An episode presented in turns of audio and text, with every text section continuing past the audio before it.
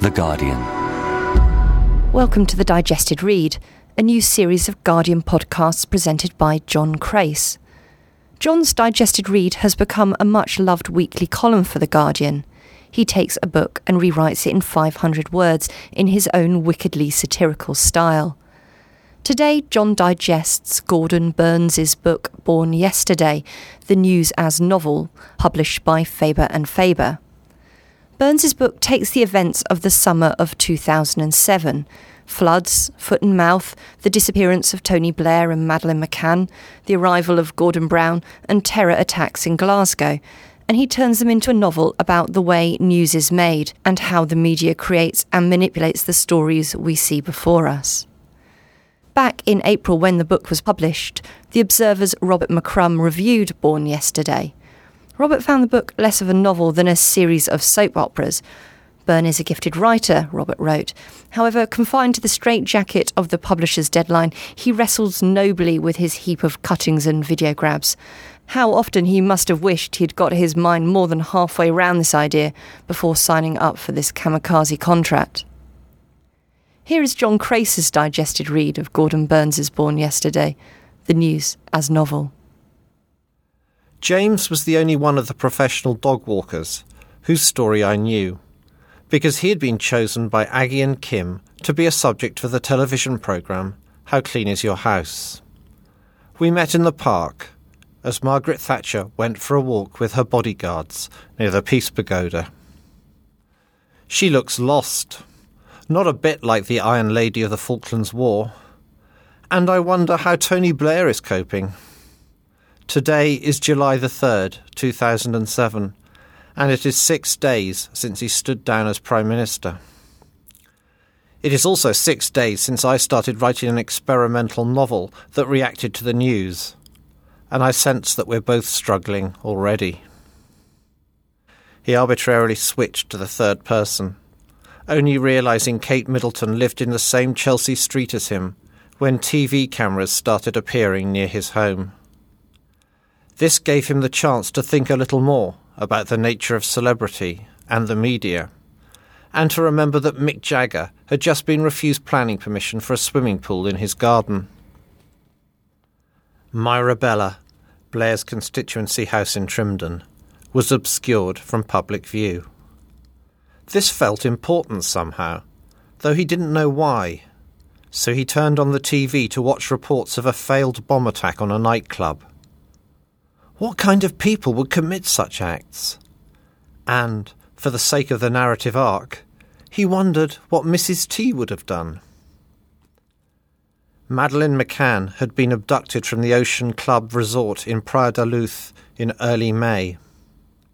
12 days later, there was a Find Madeleine website, and her parents, Kate and Jerry, had become TV personalities.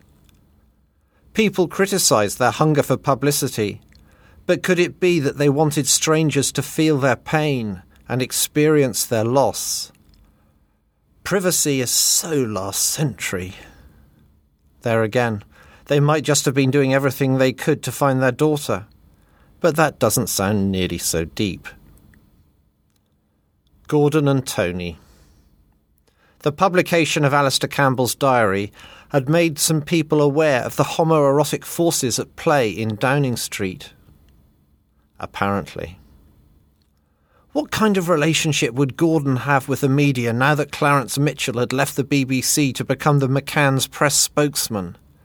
He knows it's a poor link, but it's tougher than he thought to make connections.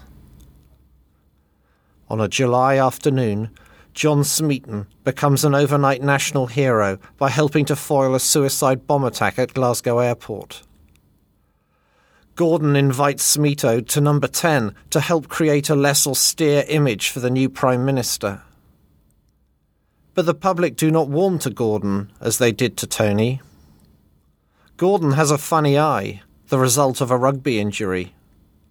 Madeleine has a distinctive eye. Bizarrely, Robert Murat, a suspect in the abduction, also has an eye defect. He thinks that you couldn't make up that kind of connection in fiction, even if you wanted to. There are floods and pestilence, and the government has to bail out Northern Rock. Gordon looks like he's trapped in the headlights. Is this really what he made that deal with Tony at Granita all those years ago for? Susan Tully, the EastEnders actress, who was coincidentally at the same restaurant that night, probably wouldn't have thought so, though she's surprised to be dragged in for a guest appearance in this paragraph. He realises now that he is desperately short of material, so he grasps for intellectual clout by writing about the media.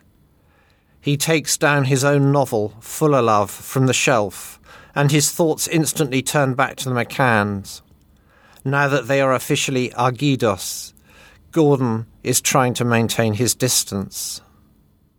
Sedgefield is electing a new MP to replace Tony, so he goes to stay in the local pub.